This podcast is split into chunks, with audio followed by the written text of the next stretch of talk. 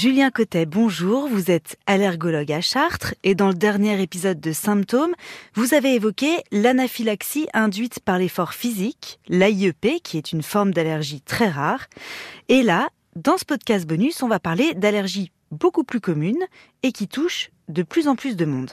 Alors, est-ce que vous pouvez nous dire tout d'abord quels sont les signes qui doivent faire penser à une allergie et qui doivent amener à consulter un allergologue ? En fait, c'est la chronicité des symptômes qui fait qu'on doit consulter un médecin quel qu'il soit et donc un allergologue dans le cadre de l'allergie. Il y a l'allergie respiratoire, donc la rhinite, la conjonctivite, l'asthme. Dès que ça dure plus de 6 semaines, dès que ça s'installe dans le temps, il faut consulter. Donc quand on a un symptôme respiratoire, que ce soit donc le nez qui coule, qui gratte, qui éternue, qui se bouche, les yeux qui démangent comme s'il y avait des grains de sable à l'intérieur, ça c'est très typique de la conjonctivite allergique. Et puis l'asthme, c'est la toux. C'est la toux nocturne. Il faut sortir de cette idée que c'est la crise d'asthme, que c'est les sifflements. C'est faux. La plupart des asthmatiques ne sifflent pas. Et bien des gens sifflent sans être asthmatiques. L'asthme, c'est de la toux. C'est de la toux la nuit, de la toux en journée, des symptômes à l'effort. Et la chronicité des symptômes, le fait que ça dure plus de 6 semaines, doit faire un bilan.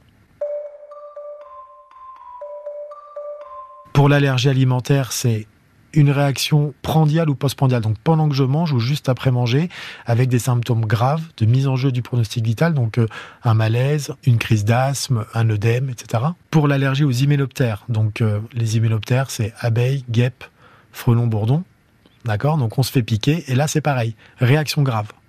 Il y a mise en jeu du pronostic vital.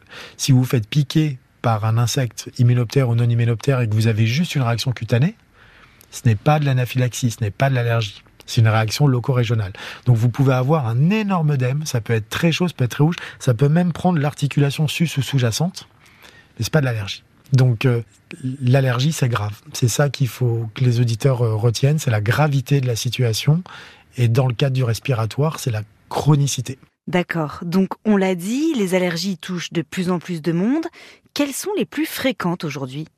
Sont les allergies respiratoires. On a 25% de la population qui est atteinte de rhinite allergique. Et puis 10% des enfants qui sont asthmatiques. Et ça va ne faire qu'augmenter. C'est 5 à 7% des adultes. Et puis l'allergie alimentaire, c'est moins. Ça dépend des études qu'on a. Les résultats sont très variés. Mais on estime à peu près 5% de la population allergique alimentaire vraie. Et parmi les allergies respiratoires, alors, quelles sont les plus courantes ? Acariens. Donc acariens, c'est des petites bébêtes qu'il y a dans votre matelas, votre oreiller, votre couette, dans la moquette du studio, dans les tapis, dans les fauteuils, dans les canapés.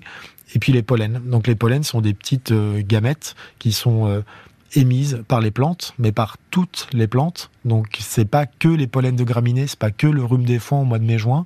Il y a des pollens en plein hiver. Donc les cupressacées, les cyprès, les thuyas, les génévriers pollinisent en décembre, janvier, février. L'aune, le bouleau, le noisetier pollinisent en janvier, février, mars, avril. Et bien des gens, donc c'est là où je reviens à la chronicité, pensent faire des bronchites chroniques l'hiver, pensent faire des virus ou des bactéries. Et en fait, ce sont d'authentiques allergiques respiratoires. Et non, les pollens, ce n'est pas qu'en ce moment, au mai-juin avec les graminées. Ça, ce sont donc les graminées, c'est le blé, l'orge, le seigle. Et puis les mauvaises herbes sur le bord de la pelouse, sur le bord des chemins ou qui sont plantées en ornementation dans les bacs à fleurs et sur les ronds-points. Il y a des pollens toute l'année. Et aussi, après, sur septembre-octobre, on a les urticacées. Donc en fait, on a vraiment de la pollinisation toute l'année. Donc il faut penser à l'allergie au pollen toute l'année.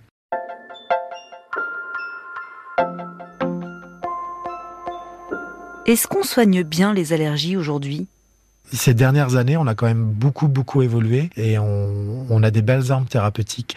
Les allergies respiratoires se soignent et se guérissent avec l'immunothérapie allergénique, qu'on appelait autrefois la désensibilisation. C'est recommandé par l'OMS, recommandé par le GINA, c'est le Global Initiative National for Asthma, c'est l'organisme mondial de recommandation sur l'asthme. Ça marche très bien, c'est curateur. Donc ce ne sont pas des traitements symptomatiques pour diminuer les symptômes, ça guérit l'allergie respiratoire. Pour acariens, pollen, moisissures et fanère de chat.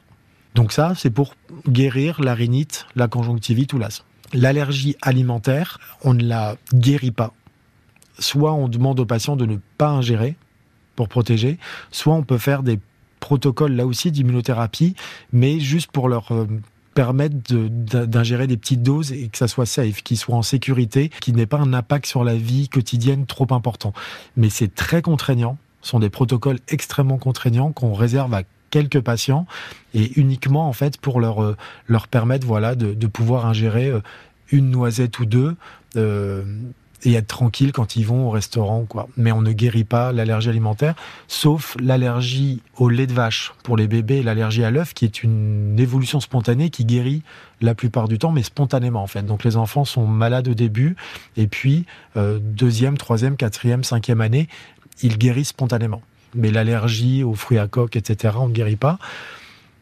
L'allergie de contact, donc l'eczéma de contact, ne se guérit pas. On ne peut rien faire. On demande aux gens de ne pas toucher l'allergène auquel ils sont allergiques. L'allergie médicamenteuse, pareil, ça ne se guérit pas. Et là encore, on fait des protocoles de réintroduction. Quand c'est une allergie, on en a beaucoup, chimiothérapie ou à certains médicaments dont les patients ont vraiment besoin. Donc on leur fait des réintroductions à toute petite dose et on monte petit à petit pour les faire tolérer et qu'ils puissent avoir leur ce qu'on appelle des inductions de tolérance. Mais là encore, on ne sait pas guérir ça. Et l'allergie aux hyménoptères, il y a la désensibilisation aussi, mais qu'on réserve vraiment aux cas très graves. Merci beaucoup Julien Cottet, médecin allergologue à Chartres.